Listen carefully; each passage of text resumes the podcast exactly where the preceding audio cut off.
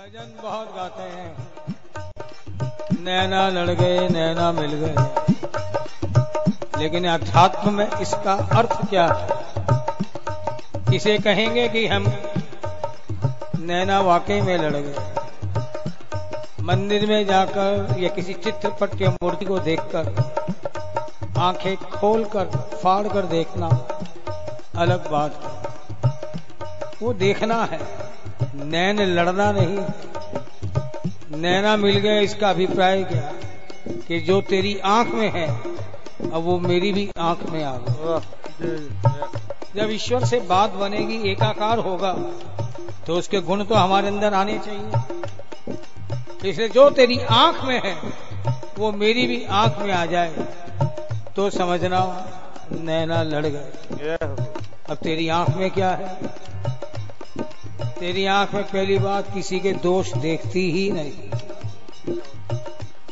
जो भी आ गया अगर आज तक वो किसी के दोष देखता है तो किसी को अपना ही नहीं पाता। वैसे तेरी आँख किसी के दोष देखती नहीं। वैसे मेरी आँखें भी किसी के दोष ना देखती। तो समझना पहली स्टेज प्रारंभ हुई कि नैना लड़ गए लेकिन यहाँ तो हमारी बात ही अलग है। कोई गलत चीज़ हो भी गई तो दोष दूसरों को दे देते हैं। और फिर कहीं नैना लड़ गए तो कुछ तो सोचना होगा हमें कि खाली गाने के लिए लड़े हैं या वास्तविकता में लड़े तो पहली बात जो तेरी आँख में है वो मेरी आँख में आई तेरी आँखें किसी का दोष देखती नहीं, मेरी आँखें भी किसी का दोष ना देखे। दूसरा, तेरी आँख में किसी के प्रति भेदभाव नहीं। समदर्शी है नाम तुम्हारो। मेरी आँखें भी यदि इस पूरे डक को देखें तो यही लगे कि ये सब तेरी ही कृतियाँ हैं।